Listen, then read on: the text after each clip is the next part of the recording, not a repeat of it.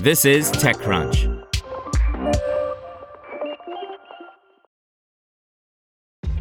This episode is brought to you by ShipStation.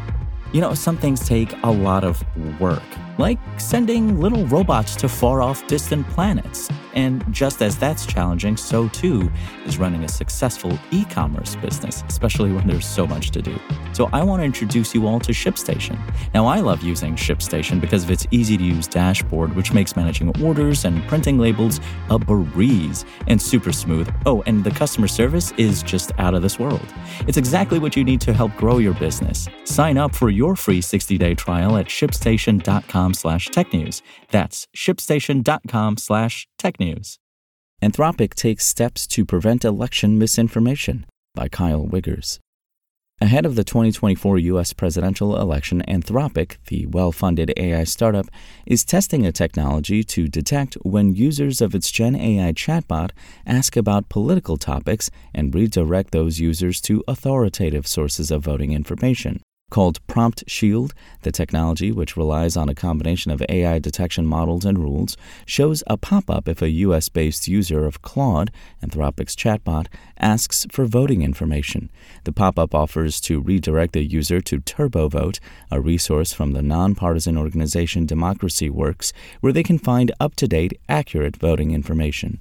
Anthropic says that Prompt Shield was necessitated by Claude's shortcomings in the area of politics and election related information. Claude isn't trained frequently enough to provide real time information about specific elections, Anthropic acknowledges, and so is prone to hallucinating, i.e., inventing facts about those elections. We've had Prompt Shield in place since we launched Claude. It flags a number of different types of harms based on our acceptable user policy, a spokesperson told TechCrunch via email. We'll be launching our election specific Prompt Shield intervention in the coming weeks, and we intend to monitor use and limitations. We've spoken to a variety of stakeholders, including policymakers, other companies, civil society, and non governmental agencies and election specific consultants in developing this. It's seemingly a limited test at the moment. Claude didn't present the pop up when I asked it about how to vote in the upcoming election, instead, spitting out a generic voting guide. Anthropic claims that it's fine tuned tuning Prompt Shield as it prepares to expand it to more users.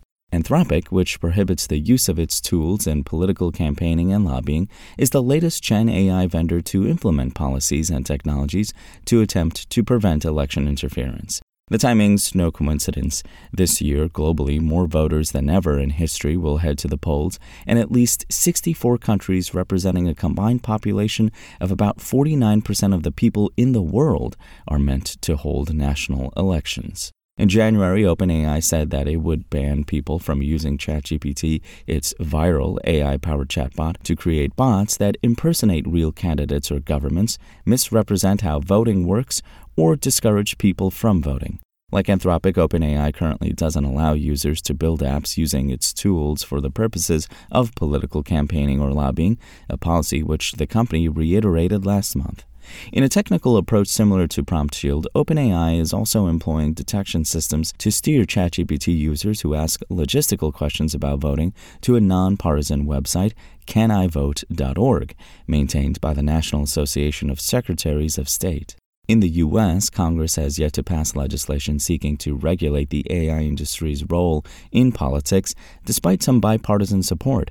Meanwhile, more than a third of U.S. states have passed or introduced bills to address deepfakes in political campaigns as federal legislation stalls. In lieu of legislation, some platforms, under pressure from watchdogs and regulators, are taking steps to stop Gen AI from being abused to mislead or manipulate voters. Google said last September that it would require political ads using Gen AI on YouTube and its other platforms, such as Google Search, be accompanied by a prominent disclosure if the imagery or sounds were synthetically altered. Meta has also barred political campaigns from using Gen AI tools, including its own, in advertising across its properties. Want to learn how you can make smarter decisions with your money? Well, I've got the podcast for you.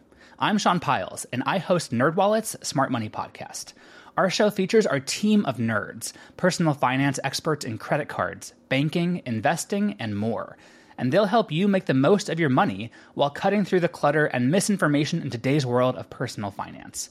You'll get clarity on strategies to help you build your wealth, invest wisely, shop for financial products, and plan for major life events.